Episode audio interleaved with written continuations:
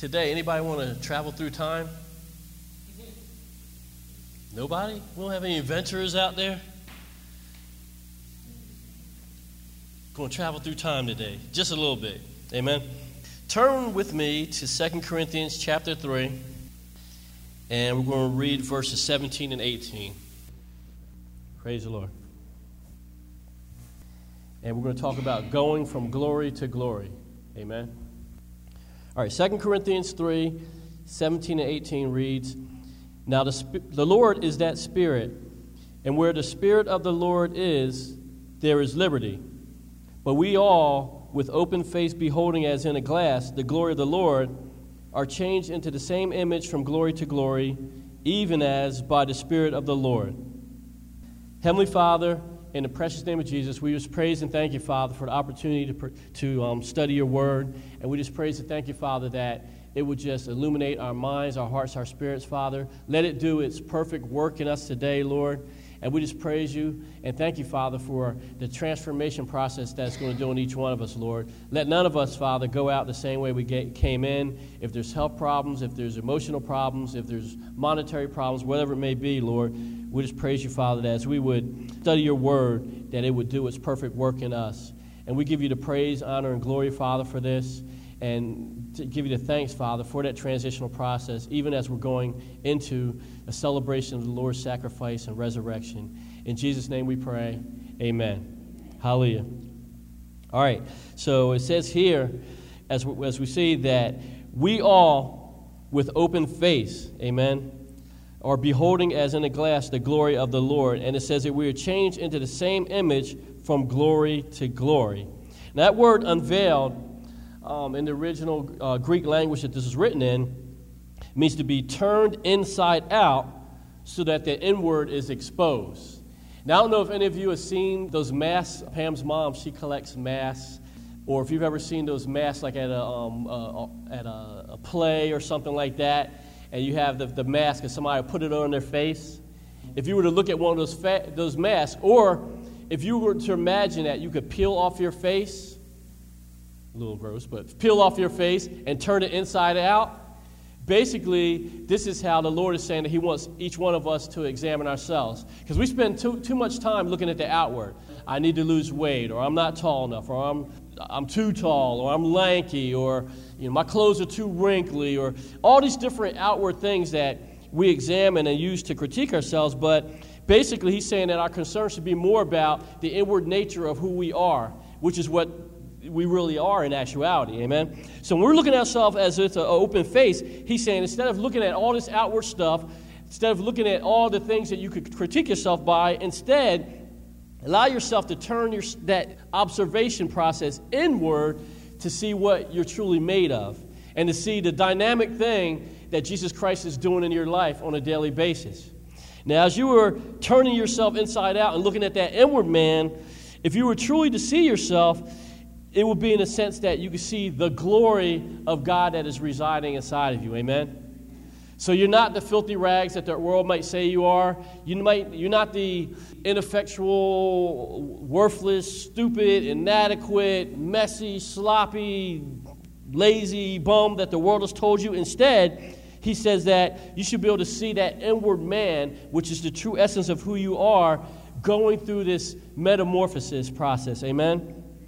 And actually, that's what it, it, talks about with the word change. The word change in the underlying Greek means metamorphosed. In other words, transform. So if you were to examine that according to something that you're familiar with, it's almost as if you would look at yourself like a caterpillar.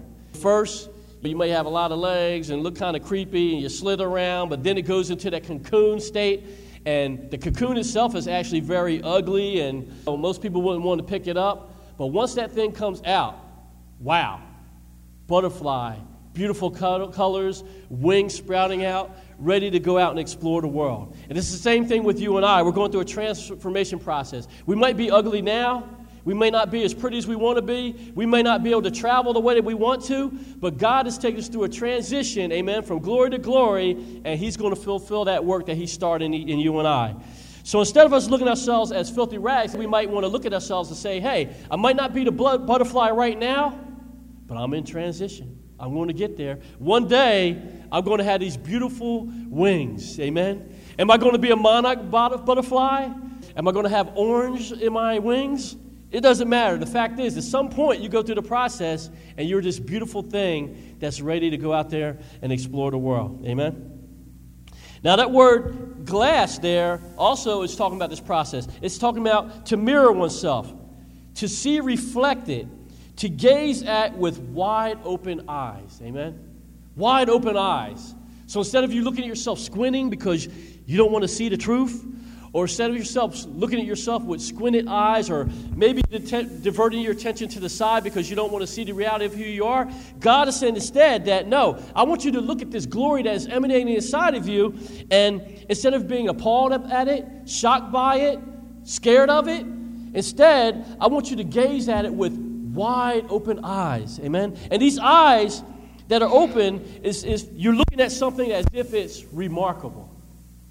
So, in other words, you're supposed to be astounded, not shocked, not appalled, not ashamed, but you're to look at the essence of who you are internally and say, wow, this is a remarkable thing. Amen? Praise the Lord. Now, one thing about that is that the Israelites saw the glory of God as in a cloud. If you look at the Old Testament, they went in their travels, and every time the presence of the Lord came, Moses, for instance, was the only one that wanted to look at God face to face. Everybody else trembled. They saw the cloud. They were filled with a sense of dread, and they trembled at the thundering of his voice at them. Instead, God is saying, we're, taking, we're going into a process where, no, I don't want you to be afraid of it. I want you to look at this wide open and, like, wow, look at this remarkable transformation process that God is doing in us. Amen? How many of us on a daily basis have looked at ourselves and said, wow, this is remarkable. Wow, this is outstanding. Wow, I mean, they've talked about the seven wonders of the world. Here's the eighth as I look in the mirror. Amen. All right, so as I said earlier, we're going to go back in time a little bit because it's hard for us to see the transformation that God has done in us until we realize where we come from. Amen? All right, so we're going to go back to Genesis chapter 3 and we're going to see the nature of the beast. Where did we come from with our great, great, great, great, great, great, great, great, great, great, great, great, great, great grandfather, Adam? Amen. Genesis chapter 3, it says, Now the serpent was more subtle than any beast of the field which the Lord God had made. And he said unto the woman, Yea, hath God said, Ye shall not eat of every tree of the garden? And the woman said unto the serpent, we may eat of the fruit of the trees of the garden, but of the fruit of the tree which is in the midst of the garden, God hath said, Ye shall not eat of it, neither shall ye touch it, lest ye die. And the serpent said unto the woman, Ye shall not surely die. For God doth know that in the day ye eat thereof, then your eyes shall be open, and ye shall be as gods, knowing good and evil. And when the woman saw that the tree was good for food, and that it was pleasant to the eyes, and a tree to be desired to be made one wise, she took of the fruit thereof and did eat, and gave also unto her husband with her, and he did eat. And the eyes of them both were open, and they knew that they were naked, and they sewed fig leaves together and made themselves aprons. And they heard the voice of the Lord God walking in the garden in the cool of the day. And Adam and his wife hid themselves from the presence of the Lord God among the trees of the garden. And the Lord God called unto Adam and said unto him, where art thou? And he said, I heard thy voice in the garden, and I was afraid because I was naked, and I hid myself. Amen? So this going back to the past, and here we see the nature of the beast. Amen? And what I mean by the nature of the beast is that we see here that the serpent was more subtle than any creature in God's creation. Amen? Any beast of the field, and we can go further and say anything in the air, anything in the sea. The serpent was the most subtle being that was available at that time.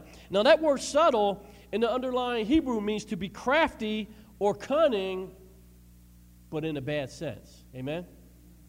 So he was crafty, he was cunning. In other words, he was sharp of wit, he was very intelligent, but it was in a bad way. Amen? Hallelujah. Now, unfortunately, we go down here a little further and we say, see that after he went through this um, conversation with Eve and finally beguiled her to the point that she partook of the for- forbidden fruit. And then Adam did the same thing. All of a sudden, it says down in verse 7, that the eyes of both of them were open, and then they knew that they were naked. Now, a lot of times we look at this and say, okay, this is the point in which mankind fell from the glory of God. Amen? And the word tells us in Romans 3 23 that all have sinned and have come short of the glory of God. So, literally, that was a true thing. At that moment, when they committed that sin, that glory covering that was on top of them, amen, was literally ripped off. And now that they saw that they were naked. But that word naked goes more into the glory of God being ripped off. It goes into more than them being flesh that had no clothing on. It also means, unfortunately, in the underlying Hebrew, that they were also cunning, but in a bad sense. Amen? So there's a transformation. Not only did they um, come short of the glory of God, but now they took on the same nature as the serpent. Whew. And now we know what our problems are. Amen? So there's a transformation. There was a metamorphosis, but it was a metamorphosis from having the glory of God and being pure and to stand before the, the, the, the presence of God to now taking on the cunning nature of the enemy. And I'm not here to say that we were all Satanized or we were full of demons at that time, but what I am saying is that we took on the attributes of the enemy that day. Amen?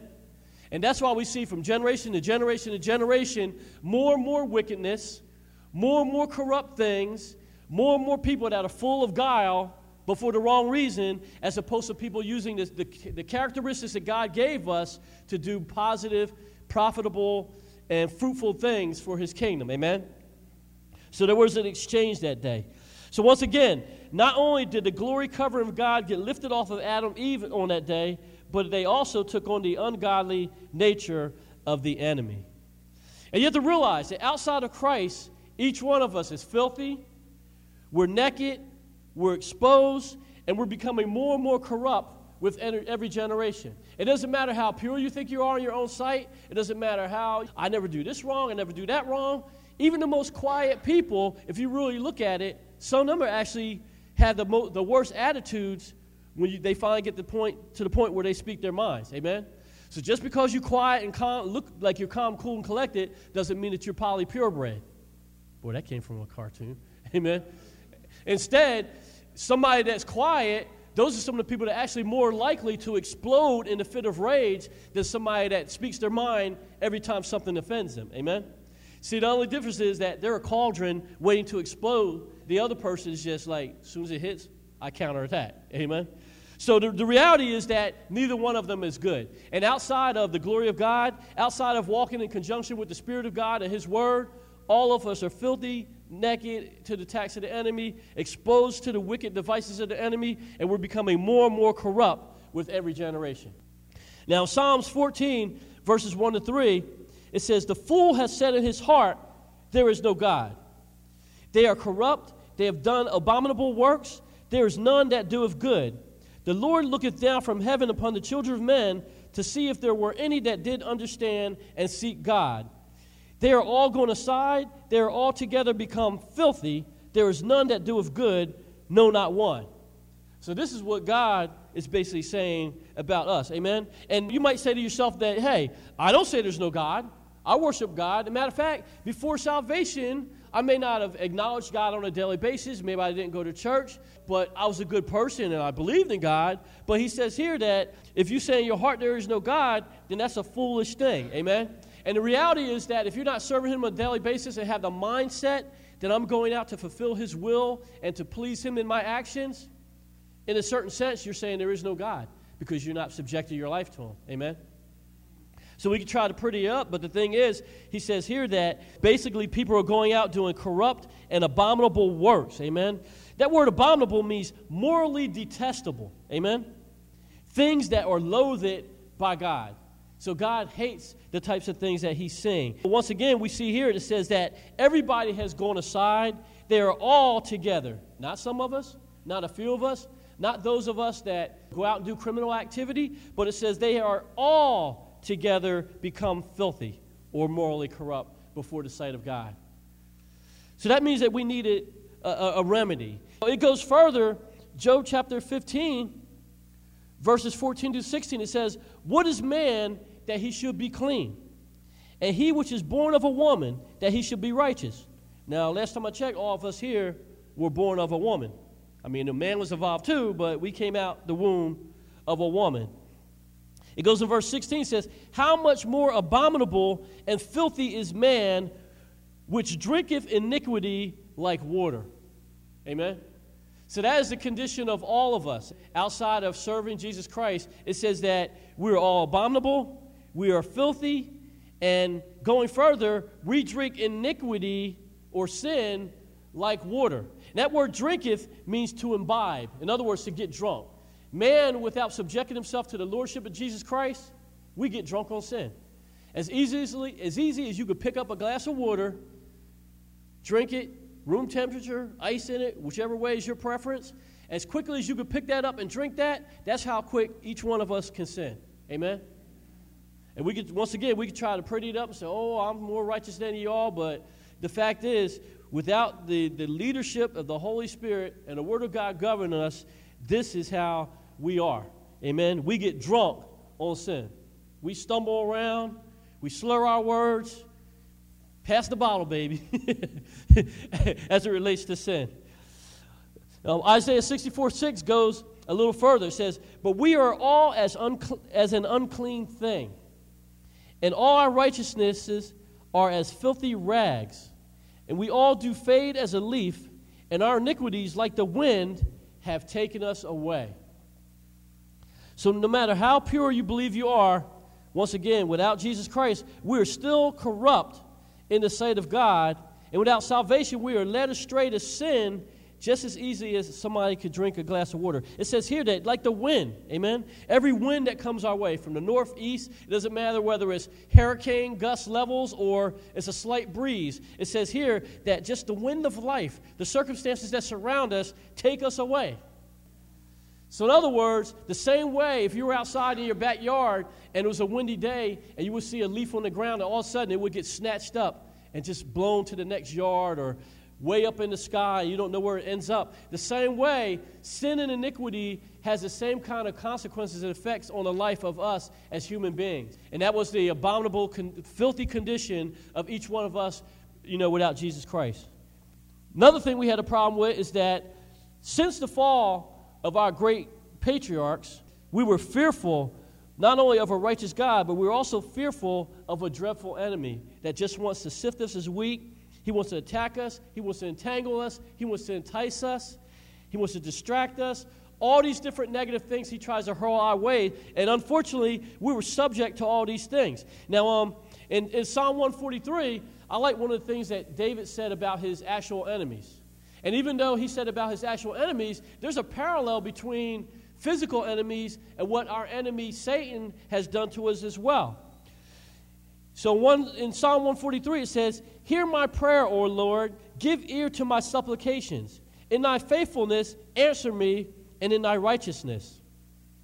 And enter not into thy judgment with thy servant, for in thy sight shall no man living be justified. For the enemy hath persecuted my soul, he hath smitten my life down to the ground. He hath made me to dwell in darkness as though those that have been long dead. Therefore is my spirit overwhelmed within me, my heart within me is desolate. Amen. So as David was being chased around by his natural enemy Saul and the people that he dispatched to capture or kill David, this is the condition of his heart at one point. He says, My spirit is overwhelmed within me, and my heart is desolate desolate of hope? Am I going to get out of the situation? He said that the enemy has persecuted his soul all the way down to the ground and basically made him dwell in darkness. And it's the same thing that the enemy has done to each one of us. Amen. We've all been backed into a corner. We all came to a point in our lives. If we weren't born into a Christian home where all we've ever known is Jesus Christ, each one of us probably came to a place where we felt a darkness, a despondency in our soul that made us cry out for the salvation of Jesus Christ. Amen. Our hearts may have been overwhelmed, our minds overwhelmed, and we may have had a feeling of desolation in our heart because of some kind of trauma, some kind of loss in our lives that made us say, hey, I don't have any resolution to my problem here. I need Jesus Christ. Amen?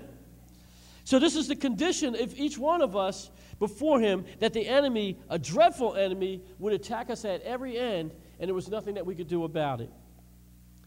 But I like the thing that even despite all this, even despite the fall of mankind, I like to see the fact that going back to our text scripture, God said that each one of us is truly remarkable. Amen? Each one of us is, is uniquely formed and fashioned. Psalm 8 3 says, When I consider the heavens, the work of thy fingers, the moon and the stars which thou hast ordained, what is man that thou art mindful of him? And the Son of Man that thou visiteth him? For thou hast made him a little lower than the angels, and hast crowned him with glory and honor. Thou madest him to have dominion over the works of thy hands. Thou hast put all things under his feet. Praise the Lord. So look at that. All the things that God had ordained in the universe the moon, the stars, the planet Earth, galactic clusters and comets, and all these different things out there in the universe that God made. Amen. And if you look at the book of Genesis in the beginning, it says that God thought about these things. He spoke, let there be, and all of a sudden the Holy Spirit will move in conjunction with that word, and those things were created. Amen? So God thought, spoke, bam, it manifested because of the power of that triune God. Amen? But one of the angels came to God on a given day and he asked this question. He said, Lord, as I consider all the things that you created out here a blue marble shaped planet, a yellow sun that navigates around it, this entire solar system, and then Milky Way galaxy, and all these things are out here, God. You know, the angel looked at him and said, With each one of these things you thought and you spoke and it was, but then all of a sudden, there's this little creature here, and your mind is full of it. Before you're creating it, you're taking the time to say, hmm, like that thinker statue. Amen? Hmm. That word mindful means to be the most noteworthy, something to be remembered, to mark something so as to be recognized. So, see, God didn't just think about us, but He pondered our creation. The human body is just. It's just uncanny. It's incredible. It's remarkable. Just to think that me, I'm, I'm about 6'2", and even though I'm 6'2", and I just take up this little amount of space, there's miles of veins within my body. It just doesn't make sense. I mean, I drive on the highway, and, you know, as I'm going down 295, I see, okay, exit number 29 is four miles away. And as you drive that distance of four miles, think about the fact that that same distance in veins is inside of your body. It doesn't make sense. I mean, how can he do that? Because the reason he was able to do it is because he was so mindful of our creation that somehow he was able to do this remarkable things when he constructed us. Take into consideration all the different things that go on. You know, the way your organs work, your liver, your kidneys, your heart, your brain, all these different things. And just the, the capabilities that they have to sustain your body. And it's just so remarkable the things that God did in you and I. It's because He was mindful of us. Amen. Like I said, he didn't just throw us together ra- randomly. You know, he didn't just think, man, boom, speak it, and this was. No, God said, I'm going to ponder this thing. I'm going to think about it. And then I'm going to mark this thing in all of creation as something unique. Amen. I'm not just going to manufacture it, but I'm going to compose and construct this thing in such a way that everything else in existence, the angels, the stars, the lions, the tigers, the bears, oh my, all those different things could look at it and say, wow, Look at that thing. Whew. God did something special in that one. Amen.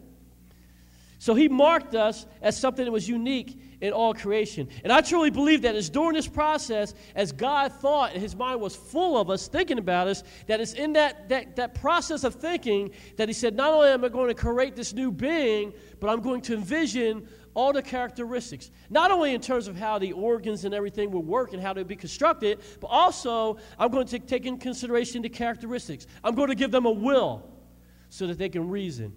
I'm going to give them emotions so they can relate to different things and have a personality, amen, that lets them, you know, laugh at things. Be angry at things, unfortunately. Fear things, unfortunately. I mean, there's good and bad, but the fact is, He gave us emotions that we could process. Amen? And I'm going to also give them dominion power out of everything that I created here. And here's the thing you got things like the blue whale that weighs tons. But yet God says, little earth suit, you're in charge of that thing. Go boss it around. You have dominion over everything on this planet. Even though you may not be the largest of creature, you're the one that I've given dominion power to. Amen? So sorry, PETA, but the dolphins aren't as great as I. Sorry, PETA, but the seals and the whales and all these different things just aren't as great as you and I. And unfortunately, I know it's not politically correct, but they're just not as important. I love the lions, the tigers, the bears, oh my. But the fact is, they're lower on the totem pole than you and I. And you ain't got to like it, PETA. That's the way it is because that's the way God defined it.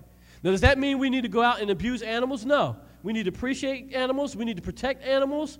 And if you see somebody abusing animals and, and doing things wrong, yes, you need to stop them. But, once, but that doesn't change the fact that we're still at a level above each one of them. Amen? Because God says here that we're more remarkable and we're marked as more remarkable than anything that is in creation.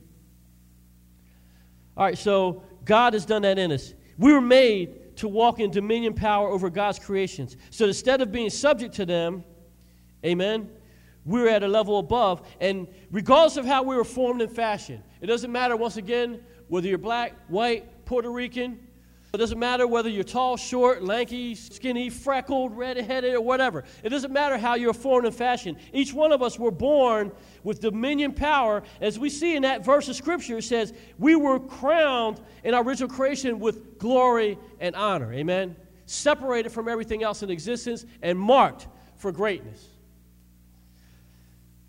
But then came the fall, and we messed it all up. But thank God, Jesus Christ, He sacrificed Himself for you and I. And we're going to start seeing exactly how that returns us back to our former glory. Looking back at our creation once again, though, it says Ephesians 2 8 through 10 For by grace are ye saved through faith, and that not of yourselves. It is the gift of God, not of works, lest any man should boast. For we are His workmanship created in Christ Jesus unto good works, which God hath before ordained that we should walk in them. Amen? So, once again, God spoke everything into creation. So we need a sun to warm this planet. So, let there be light. And it was. We need something to put this man on. Let there be a dirt ball. Let there be oceans surrounding. Let there be an atmospheric layer and a magnetic field and all these different elements. God, He thought, He spoke, and it was. But then all of a sudden, even as the angels were amazed, it says that we, unlike anything else, it says we are His workmanship, created in Christ Jesus. See, He spoke, and it was in all the situations. But when He came to man, it says that we are His workmanship. Amen. There was a la- more of a labor to that. There was more of a process to that. He formed us out of the dust of the earth, out of his hands. He didn't just speak us randomly, but it says that he reached down into the dust of the earth and he manufactured us uniquely. Amen? So praise God that as he did that, one of the things I liked about that is that it says in Genesis that he reached down to the, the dust of the earth and he formed a man. And when he first formed the, the, the, the body there, it was just laying there dormant, idle unliving, like a mannequin. Amen? Like a little Pinocchio. But then it says, all of a sudden, God breathed it into him. And see, I like that word breathe it because the underlying Hebrew tells us that he didn't just come alive him. No, it says that he breathed it. That word breathe it means to breathe with a passion. In other words, God didn't just say, form and fashion a man, get up. No, God formed the fashion of him. Then he went, he had a passionate breathing behind it. And once he breathed it, that's when the blood started to circulate in the veins, the, the, the heart started going, all these different things started going into place. And God turned that, that, that dust suit, that mannequin, into a living being that was created in his likeness. So that everything that he created, God went through a unique manufacturing process with you and I, and he personally and passionately breathed life into you and I. Amen? And along with that came all those things. And here's the thing that's great about it. Amen? God being an omnipresent, omniscient, or all knowing, and all powerful being, when He did that, he also knew that one day, in that mind, that that little dust suit I just made is going to betray me. Amen? But yet, even though he knew it, he created us anyway. And here's a remarkable thing. Once he had created us, once we dis- betrayed him, despised him, and then did all these different things that led Jesus Christ to the cross, he had a state of mind that despite the fact you did all these things, I'm going to actually take a step back. Despite the fact that we sinned and did all these different things, he said, I love you so much that even though I'm an eternal being that can never die, now I'm going to give you a resolution to your own sin and your shortcoming.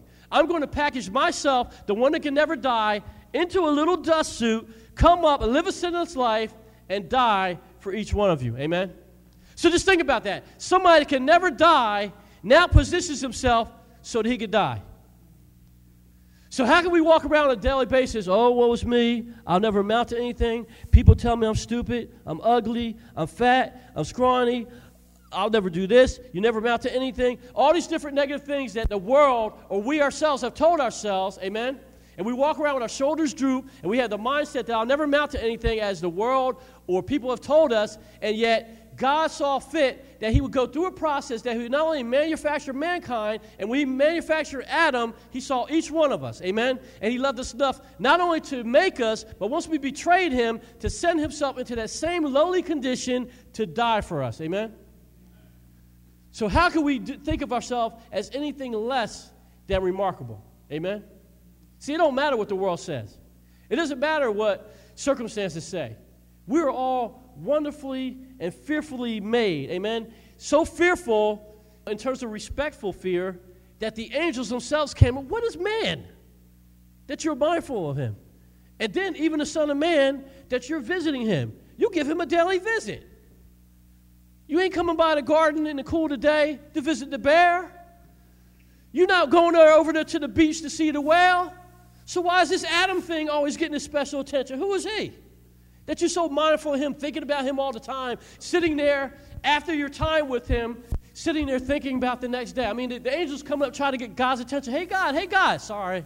I'm busy thinking about visiting Adam tomorrow. So the angels, you know, they're probably like, well, ain't this something? you know, ain't this something? He just dissed us, threw us to the side, and he got his mind off of that man thing. Amen? Maybe it's modernizing it a little bit, but, but, but God loved us enough, once again, that not only did He create you and I through our patriarch Adam, but once He created him, He actually knew that He had planted a seed within him that was going to generate millions, actually billions and billions and billions of people through the generations that will lead up to old stupid Brian and Julian and Pam and Dave, and let's go on and on. Lead to all y'all messy people and me, messy person. He knew that, and yet he still chose to do that. And then as we screwed up, like he knew we would, he said, okay, here and now I got to do what I knew I had to do. Compress myself into a flesh suit, walk the earth with people despising me, spitting on me, call me an illegitimate son. That's a nice way of putting it. Amen, because you know what the word says. Go through all that mess, and then when he's on the cross, can't even get the peace of quiet to die in peace. You, a king, come off the cross. I thought you were such a healer, such a miracle man. Come down off the cross. You know people are when you're down. So he's there up on the cross and they still cursing him, mocking him. Come on, dude. Call out some angels. Pull yourself off the cross. You're such a miracle worker. Come on down. And yet he had to have a state of mind to ignore the taunts and say, you know what? Even despite the fact you're mocking me right now, call me a heretic, cursing me, calling me a phony, I loved you enough that when I was in that process of compressing myself into a flesh suit to walk this earth and be ridiculed, I still loved you even before the moment that I knew you were going to be here mocking me as I'm standing here on your behalf. So Jesus chose to do that. And that's how remarkable the love of God is for each one of us, that we are his workmanship. See, we weren't junk. I like the poster where it says that God didn't create junk, it shows a little kid. It's the same thing with you and I. We are not junk. God said, I chose to work out your destiny. I chose to manufacture you. I chose to give you all these characteristics and qualities. Amen? I chose to put all these things in you. And we see here that it says that it's not of works lest any man can boast. Nobody gets the credit for who you are and what God's potential is in you and what you're called to be. Nobody. Amen? So nobody's going to get the boast. Ah, I made you. No, you didn't make a thing. God might have blessed you to be used to help get me to my destiny, but God didn't need you for my destiny. So don't brag on yourself and what you did for me. You need to brag that you could be blessed with the honor. Wow, God blessed me to be a part of that testimony. That's about all you could that's all you could boast on. Amen. So not of works lest any man should boast, because we are his workmanship. And here's the thing, created in who? Christ Jesus. You were not created in that dysfunctional situation with the deadbeat dad that spawned you and never had anything to do with you. You're not created in that situation where maybe you're the product of rape and your, your mother wanted to abort you and didn't, and yet you're here now and everybody's talking about you're the kid that shouldn't have been here. You're not created in those things. You're created in Christ Jesus. Amen? For what? It says you're created in Christ Jesus unto good works. Amen? See, the world might have told you that you'll never amount to anything, you'll never do anything good. You're stupid, you're inadequate, you're worthless. And that's your destiny. So you might as well suck it up, get used to it, and stop your whining. That's going to be the end of your story. No, God says here that I don't care what the world says, you were created in Christ Jesus unto good works. So there is a destiny, there's a future, there's a bright horizon ahead for your life. There's a rainbow at the end of your cloud. But you got to trust God for it. Which and here says here, what God has before ordained that we should walk in Him. Before you're even born, He ordained where you're going to go. So who is more powerful, as they say, you always short the box, box God, right?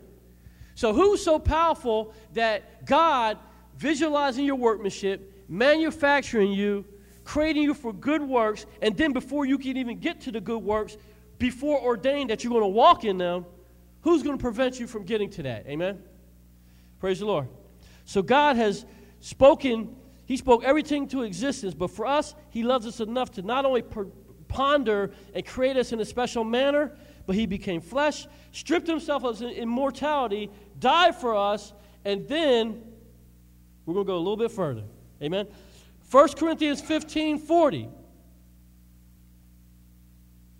1 Corinthians 15 40 says, There are also celestial bodies and bodies terrestrial. But the glory of the celestial is one, and the glory of the terrestrial is another. There is one glory of the sun, and another glory of the moon, and another glory of the stars. For one star differeth from another star in glory. So also is the resurrection of the dead. It is sown in corruption, it is raised in incorruption. It is sown in dishonor, it is raised in glory. It is sown in weakness, it is raised in power. It is sown a natural body, it is raised a spiritual body. There is a natural body and there is a spiritual body.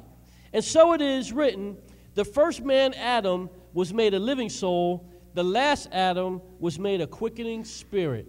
Now, I like this, first of all, it says that there's different glories in the celestial bodies. And it's comparing it to the glory that's within each us, each one of us. As you're aware, if you've ever studied science, there's different types of suns. Amen. And even though we see our sun 93 million miles away, and you look up to the sky and you try to look at it too long, and you not only could hurt yourself and, and blind yourself for a moment, but you keep staring, you actually burn your retinas out. That's how powerful that sun is. But the funny thing is, as, as big and powerful as that sun appears to be, and even despite the fact that you could fit a million Earths in it, it's an average star. It's not that great. If you look at all of creation, it's only an average star. There, there's red giants, there's, there's all these different stars that are way bigger than our sun. So, what is shown is here is that there's different sizes, there's different glories, and one star different from another star in glory. But what we see here, though, is that even though they differ in glory, they still got glory. Amen? So let's look at ourselves. We may differ in sizes, we may differ in temperament and purpose, but even though we differ, we still have our own type of glory. So, in other words, don't compare yourself to somebody else and say, I'm not glorious because look at them in comparison to me. Let's say I'm looking at Donald Trump, who's multi billionaire, probably a billionaire, and got all these businesses and stuff like that. If I were looking at things wrong, I'd say, oh, he's more glorious than I because everywhere he goes, Trump this and Trump that. And, hey, Mr. Trump, can I do this or that? I walk in the same hotel, they like, you can grab your bags and carry them up themselves. I'm trying to get, I'm trying to get one of them Trump tips. Amen.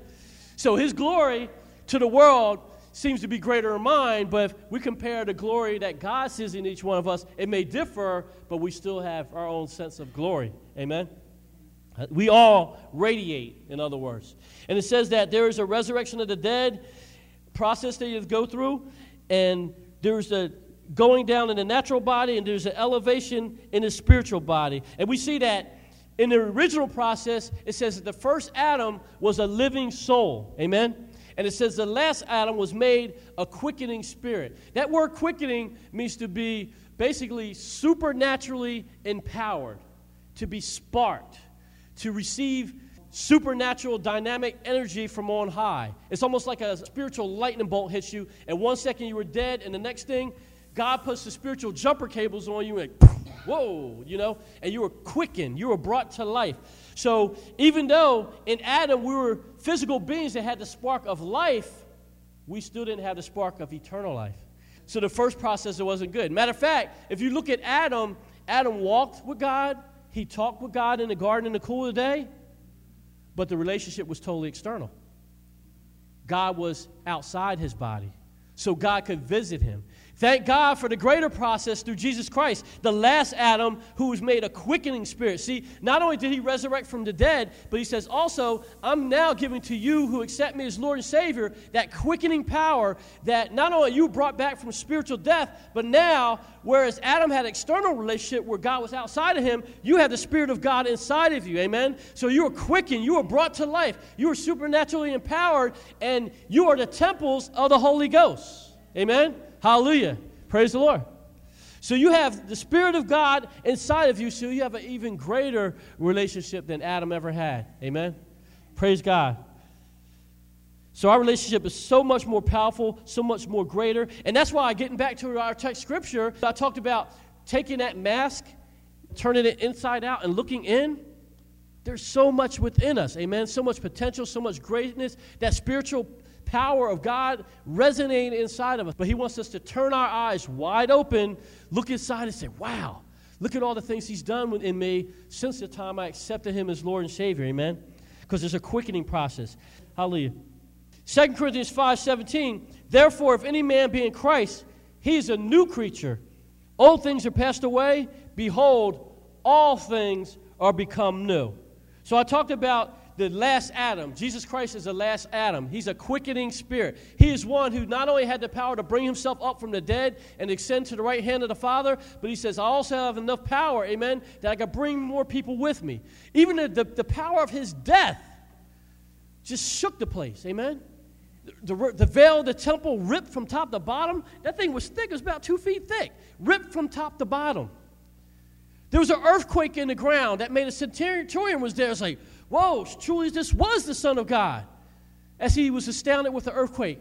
And then go even further, it says that the ground opened up, and the dead that were asleep in God, the righteous people that died, came up out of the ground. You're talking thriller. Amen? you think with came up out of the ground. Okay, Michael Jackson wasn't there. But they came up out of the ground, and here's the thing that made you know it was a miracle. Now, if they just came up out of the ground and they went to the nearest town and they went to a town where they didn't come from, it wouldn't be a miracle. I mean, it wouldn't be a full, the fullness of the miracle wouldn't be received. It would be a miracle that they came back to life, but it wouldn't have been astounding or anything to note because you go back to a town where nobody knows you, you don't go to cheers where everybody knows your name. What's the big deal? But when you get up out of the ground and you go into town, and all of a sudden Susie's at the grocery store, the, the market back in that time, and all of a sudden, dead Uncle Johnny come walking by. Hey, Susan. Now that's a miracle, because Susan was there at the funeral weeping for Uncle Johnny. Amen. So this is what happened from the power of Jesus Christ, not just not the resurrection. That was the power associated with the death. So when it talks about him becoming a quickening spirit and bringing many with him, whew, what's going to stop that? He's a ground shaker, he's a death breaker. Amen? From the power of just his death, let alone now the resurrection process. So we say, see here that any man is in Christ. If you accepted Jesus Christ as your Lord and Savior, it says that you are a new creature. In other words, you've been newly manufactured. You've been regenerated. The old filthy dirt bag that we talked about before, that's abominable, that drinks sin like water, that is now cast off, discarded. The party's over for that. And now you have a newness in Christ. He says, not only is it something where you can say, I made a prayer and I feel better. No, according to the Word of God, it says, no, you are a new creature. Take the word literal. You are new. All that old stuff is gone. Amen? The fornication is gone. The drinking is gone. The drug addiction is gone. The abortions are gone. All those different things you did. The cheating on your taxes. I mean, well, the IRS might come after you, so we had to pray about that one. But all that negative stuff you did before salvation has gone, and now you have a new spiritual slate where you're no longer identified with those things anymore. And now you have the glory of Christ emanating on you again, and you are housing the Spirit of the Holy Ghost inside of you. Amen? So you are a new creature. See, there's been an argument between the church and the secular world, arguing about evolution. No, evolution is false. Evolution is false. I'm here to tell you today that evolution is true. Amen? Not from man coming from an ape, but there's an evolution when you accept Jesus Christ that you're transformed from filthy rags over to the righteousness of Christ. Amen? So there's an evolution, amen, in the spirit. Hallelujah. So we are going, we have gone through that, and the unredeemed sinner that you were before Christ Jesus is now abolished, and now you come to the place where you accept yourself in the fullness of Christ and see yourself with unveiled eyes. We talked about that earlier. Unveiled eyes. Not just open your eyes from the squint to full open, but wide open. I want to really see myself as I am. I want to see myself as I am formed and fashioned. Ephesians 4:20 says, "But you have not so learned Christ. If so be that you have heard him and have been taught by him, as the truth is in Jesus, that you put off concerning the former conversation the old man, which is corrupt according to the deceitful lust, and be renewed in the spirit of your mind." and that you put on the new man, which after God is created in righteousness and true holiness. Amen. Hallelujah. So you have not so learned Christ. How have you learned Jesus Christ? Is your version of learning Jesus Christ that you walk around with the mindset that you're a misfit, that you're the dregs of society, that you'll never amount to anything in life? We see here, but you have not so learned Christ. So if you haven't learned it, and you're supposed to be a new creature that has a clean slate, that is now supposed to have not only a redeemed spirit, but a redeemed thought process. Why are you so still walking around thinking unlike the things that the Word of God is saying about you? Instead, He is warning us here you didn't learn that from Jesus Christ. So why are you walking it? Why are you thinking it? Why are you perceiving it that way? He says, if you've been taught by Him, and even as the truth is in Christ Jesus, then here's what you need to do put off the former conversation of the old man. The conversation is not just the stuff that comes out of your mouth, it's the way you think. Do you have stinking thinking? Put off the other the old conversation. See, a lot of times you're having a conversation, but it's in your mind. You may not be verbalizing it, but you're having a conversation with yourself. It gonna work. Oh, that ain't gonna happen. Oh, it never works for me. That's the old conversation. God says, put that off and put on the newness of thinking that Jesus Christ has for you. So, in other words, be renewed in the spirit of your mind. That word renewed means to be renovated, it needs, needs to be revitalized. It means that you need to quicken your thinking process the same way you've been quickened in your supernatural spirit that's going to be in eternal union with Jesus Christ. Amen? What spirit is associated with your mind? Is it depressed? Is it despondent? Is your outlook on life doomy and gloomy? Do you have a, a black cloud going over your head? What was that character? Schleprock, I think it was on the Flintstones. Oh, well, it was Linus with the cloud and, and Peanuts, but then I think there's a guy, Schleprock, in, in the Flintstones that always walked around with a, a, cloud and lightning bolts. He had like a storm traveling. Yeah, it was Schleprock, right? Right? Yeah, Schleprock. so he always, wherever he went, he had this cloud over his head. Amen. Lightning bolts, rain, the whole works. Amen. So some of us spiritually, unfortunately, we might have our own clouds hovering around over your head. So we need to examine that, look up above your head spiritually, and say, hey, is there a cloud here? Or if there is a cloud, is it a white cloud? Amen. Hmm? Yeah, glory cloud. Amen. Hallelujah. So be renewed in the spirit of your mind. In other words, don't think the way you used to think before salvation. Allow the Word of God to penetrate your heart your spirit, your mind, and let it start to govern your perceptions, the way you speak to yourself in your inward mind, the way you perceive situations. Start thinking about them according to the Word of God as opposed to how you usually think. And it says that your new man is created in righteousness and true holiness, so allow your mind, your thought process, to follow the same way that your spirit went. See, the problem in the church today is that you got a lot of people who've been saved 5, 10, 15, 20 years. They still thinking Christianity 101. And some of them aren't even that far along. They're still thinking like an unredeemed person. They come to church every week like clockwork, but they still thinking like an unredeemed person. They think the same way, they speak the same way, they perceive the same way. Nothing has changed other than the fact that they've made a commitment to throw on a suit or a dress and to go sit in a pew one day a week. Amen? And special services. So we have to go through the process where we say, you know what? It's not good enough if I'm going to be in the army of God. I don't want to just sit here and go through the motions. I want to start thinking, perceiving, and speaking and operating the same way that He did.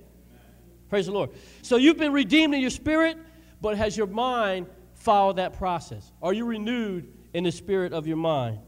Now, I talked about the attack of the enemy earlier on and how the enemy would sift us as wheat and there's really nothing we could do about it. But one of the things you saw in Genesis 3, when the enemy came to Eve, he basically just talked to her he tried to beguile her into partaking of the, the, the forbidden fruit. Because basically, he, he posed, he said, Look, it's so beautiful, so glorious. You know, why is God holding that from you? He's holding that from you because he knows if you get it, then this is going to happen. You're going to be the same as him. So he, he didn't come in. Here's the thing He didn't come in and say, Eve, I'm going to kill you and Adam. That's what I'm going to do today.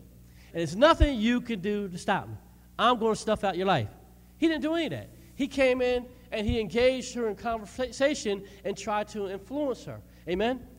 And one of the things you'll see in Job chapter 1, verse 6, it says, There was a day when the sons of God came to present themselves before the Lord, and Satan came also among them. And the Lord said unto Satan, Whence cometh thou? Then Satan answered the Lord and said, From going to and fro on the earth, and walking up and down in it. And the Lord said unto Satan, Hast thou considered my servant Job, that there is none like him in the earth, a perfect and upright man, one that feareth God and escheweth evil? Then Satan answered the Lord and said, Doth Job fear God for naught? Has not thou made a hedge about him and about his house and all that he hath on every side? Thou hast blessed the work of his hands, and his substance is increased in the land. But put forth thy hand now, and touch all that he hath, and he will curse thee to thy face. And the Lord said unto Satan, Behold, all that he hath is in thy power, only upon himself put not forth thine hand. So Satan went forth from the presence of the Lord.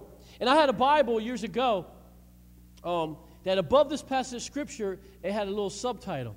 And I thought it was strange at the time. It said, The First Assault of Satan. I was like, first assault of Satan? I was like, what kind of assault was that? Because usually assault, you think, okay, a person has a pipe or a gun or fists, you know, some kind of weapon. They come in and they, they beat you up. So I was like, why is they calling why are they calling this an assault of Satan? Because it's not like Satan came in the presence of God and said, okay, God, put your dukes up. He, that's stupid. But the fact is, he didn't do that. So when I thought about it, I was like, wait a minute. It was an attack but it was an attack of subtlety, as we saw in Genesis. He's more subtle than any beast of the field. He was subtle, and he said, I'm going to make you, I'm not going to attack you physically, God. I'm going to attack how you perceive your servant Job. So it was an attack of influence. Amen? Subtlety and influence. And we see in Genesis, he did the same thing. He didn't come and attack Eve and say, I'm going to kill you, put your hands up, Eve. He says, hmm, God's withholding from you. See, attack of subtlety and influence. And why was that? Because in both cases, before the fall of man and in the presence of God, they were surrounded by the glory of God. See, anytime you're surrounded by the glory of God, the enemy cannot come in and say, I'm going to kill you, I'm going to stuff out your life, I'm going to do this and that, and all these different vile threats. All he could do is say, you know what? I'm scared of the glory because I see God in that. I'm scared of the glory because I see his power in that. So all I can do when I see the glory of God is say, is God really taking care of you? See, he'll attack you with subtlety and influence. But when you're not covered by the glory of God and with the illumination of the word to protect you, that's when he'll come in with fear and intimidation and say, I'm going to do this, I'm going to do that. He gets specific and he gets more direct in terms of how he's going to attack you. So that's the way in which we can basically measure where we're at. If he's coming in with fear and intimidation, that means we're not covered in that area. But if he's coming in with, with subtlety and influence, trying to divert how we think about God, that's when we say, okay, I'm covered, but I still need to block off the satanic influences that are coming my way. Amen? Now, in, in 1 Peter 5 8, we see that it says, Humble yourselves, therefore, under the mighty hand of God. Here's how we can keep ourselves protected that he may exalt you in due time, casting all your care upon him, for he careth for you. Be sober, be vigilant, because your adversary, the devil, as a roaring lion, walketh about, seeking whom he may devour. Now it says here he's as a roaring lion. He's not a lion. He doesn't have the power. He doesn't have the claws. He doesn't have the teeth. He can't pounce on you and kill you. But he says he presents himself as a roaring lion. He tries to make you think he has that power. And we see here he goes even further. As a roaring lion says that he walketh about seeking whom he may devour. He knows he may not be able to devour you, but he's seeking somebody that opens the door and the opportunity for him to get in to attack you. That phrase, walketh about, it means to tread all around. So he'll try to encircle you and go all around you. You ever see like those lions were out in the jungle or, you know, the lionesses, because the lions are lazy. The lionesses, when they're going on the hunt, the lion, he over sleeping, waiting for the meal. now you attack the lioness, he going to step in. But when it's time for the meal, honey, go cook dinner. Go kill dinner. He's sleeping under the sun. She's hunting. So anyway, the lionesses, though, a lot of times when they see the prey, they'll kind of circle around and try to mark out, okay, where can I sneak in where it's more likely that they're unaware and I have the best chance of killing my prey. So the enemy walketh about. He treads all around you. He looks for that opening where he can come in and pounce on you and snuff you out. And then other, another thing it means too, though, it means to follow as a companion or devoted admirer. In other words, the enemy will be your fan. Ladies, you know you shouldn't dress a certain way. But then the enemy will come in, and put his arm around you, girl.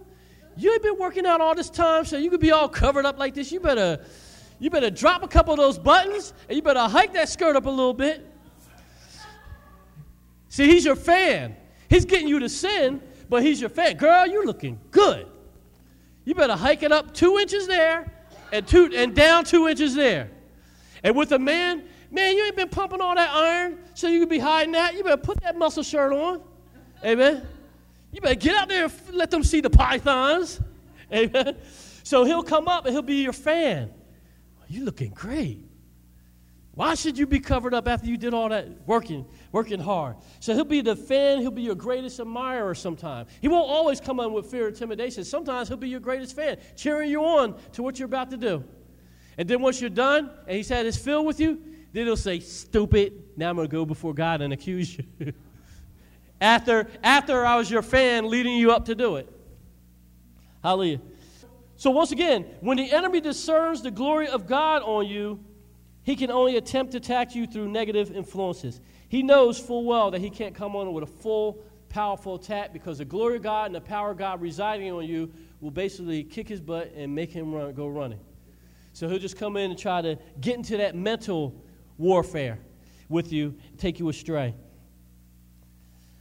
But thank God that Jesus Christ, once again, through that process of being redeemed, He has restored us, He has renewed us. And as we're going to see in this passage of Scripture, uh, you can write it down Hebrews 2 6 through 10. I'm not going to read the whole thing. It talks about how man was made a little lower than angels. In other words, we were basically put on the earth in this flesh suit. Amen? But it says we were crowned with glory and honor. And we know that through the sin, the fall of man, that we were stripped of the glory of God. But then we see in verse 9, it says, We see Jesus, who was, same process, made a little lower than the angels for the suffering of death. See, he came on a mission. He didn't come here to be the most famous, the most popular, to be a king. Jesus came with a specific thing in mind. The same way that Adam was made a little lower than the angels for now, as he's on the planet Earth. The same way, because I want to be that perfect sacrifice. I can't come in as Jesus at the right hand of God. I'm too high. I'm not at a state or position in which I can sacrifice myself and it be fair. Because the enemy could come in and say, wait a minute, he came down to earth. Yeah, he had a human a body, but he was all power, all authority. He had all the privileges of his divinity. So how is it fair that he could go to the cross sinless? And how could he be tempted with sin? He wasn't really human.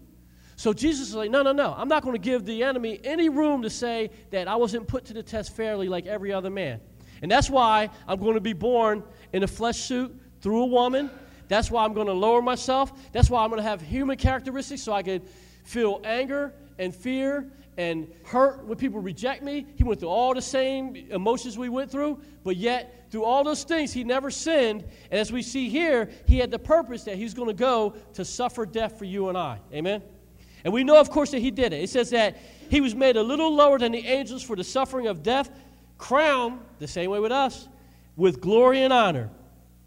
That he, by the grace of God, should taste death for every man. For it became him for whom all things, and for whom or by whom are all things, in bringing many sons unto glory, to make the captain of their salvation perfect through sufferings. So Adam came down into earth a little lower than angels, sinned, and messed everything up for all the generations were to follow. But he was originally crowned with glory and honor, which was ripped off.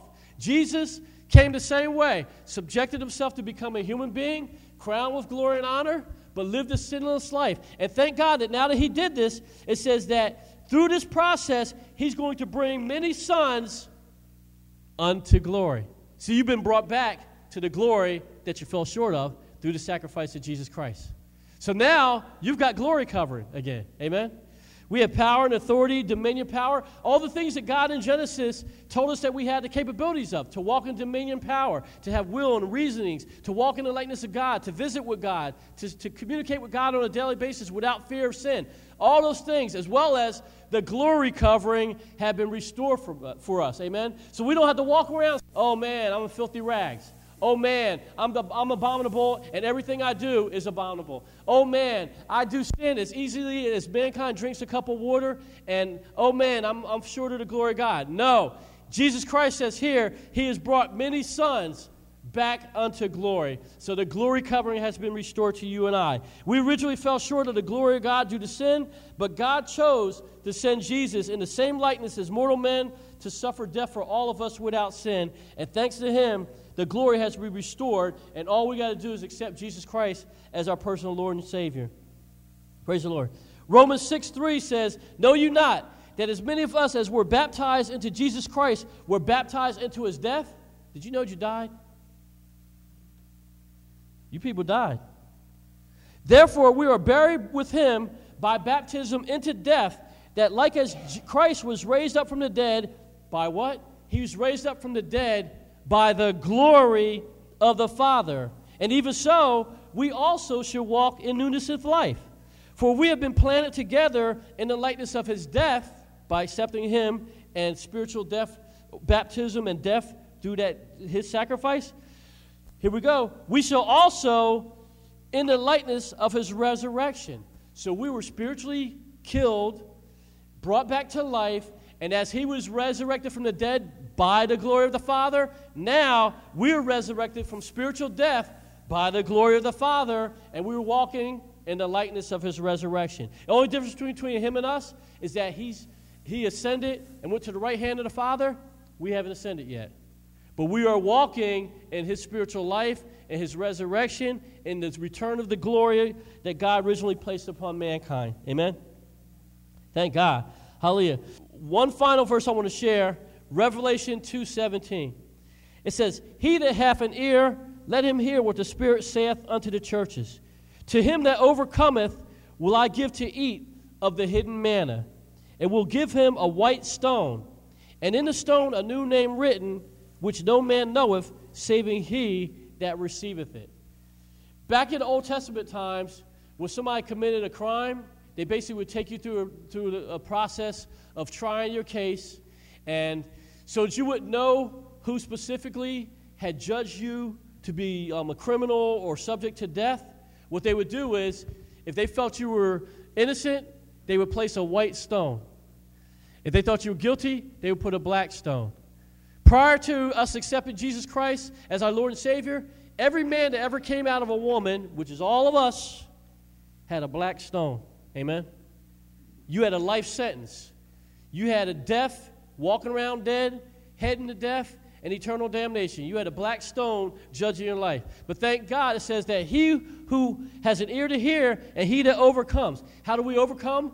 By the blood of the Lamb and the word of our testimony, as, and most of all, through accepting Jesus Christ as our Lord and Savior. Once you've done that, He now moves you from the category of being judged and condemned to moving over to the category of I remove the black stone and here's a white stone, indicating that you are found righteous and you are worthy of coming in to the eternal glory that I have before you. Amen?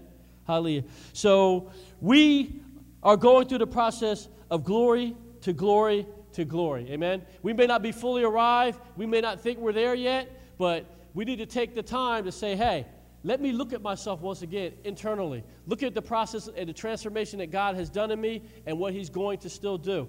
You know, look at myself open eyes, unveiled eyes. In other words, don't look at yourself through the veil of your past. Don't look at yourself through the veil of shame. Instead, look at yourself with open eyes inwardly and say, here's where I'm at, and here's where He's taking me. Amen. Praise the Lord. Hallelujah. Let's all rise. Thank you, Jesus. Hallelujah. Father God, we praise and thank you for this day, Lord. We praise and thank you for your word, Lord. We praise and thank you, Father. Um, you said when you're lifted up, you would draw all men unto yourself, Lord. We continue to praise and thank you for those in this community, Lord, that you would draw. Father, we praise and thank you as you would send us out, Father, as we approach Resurrection Sunday. Father, that you would be glorified through our lives, Lord. Father, as we lift you up, Lord. Father, and our, the glory is revealed, Father, that you would draw, Lord, the unsaved, those are the backslidden, those that need a touch from you, Lord. Father, that you might be glorified during this time and season. So we just touch and agree right now, Lord, that not only this um, place of worship, but Father, your followers throughout the nations, Lord, Father, would just show forth your glory, Father, that more souls will come into your kingdom during this time and season, Lord. And we just praise and thank you for this, Lord. In the mighty name of Jesus, we pray. Amen.